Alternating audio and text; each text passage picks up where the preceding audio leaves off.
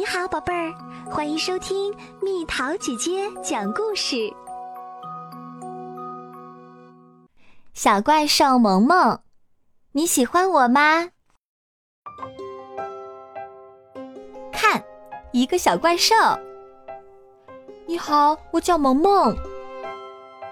看，这个小怪兽长得有点可笑，它好像非常不开心。小怪兽生活的地方有很多很多可爱的毛茸茸的小伙伴儿，所以在这个地方长得这么不一样，真让人不开心。你看，每个孩子都爱那些可爱的小家伙们。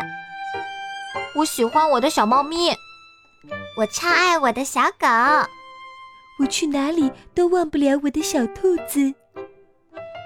孩子们都爱那些柔软的、毛茸茸的、没有尖尖牙齿的小家伙，但是好像没有人爱牙齿尖尖的萌萌。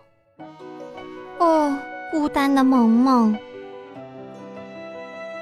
一想到自己跟大家都不一样，萌萌就高兴不起来。但他不会一直闷闷不乐。他终于决定。要去寻找一个喜欢和欢迎自己的人。他在高处找，他在低处找，他在不高不低处找。他往里面看，里面住着谁？往外面看，你好，外面有人吗？不止一次，他在这里看看，又到那里看看。但萌萌只看到了他自己，孤单的萌萌好像没有实现他的愿望。这次的经历一点都不顺利，信心满满的萌萌感到糟糕透了。想到这里，他觉得好像没有比这个更糟糕的了。这样糟糕的情况还要持续多久？萌萌感到有些害怕了。他的心情糟糕的不能再糟糕了。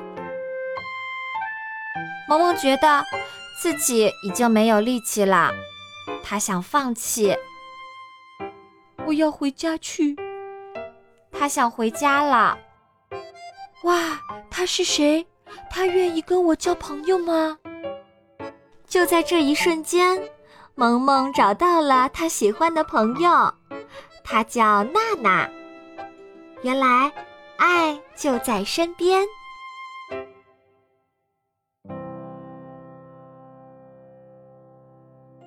好啦，小朋友们，故事讲完啦。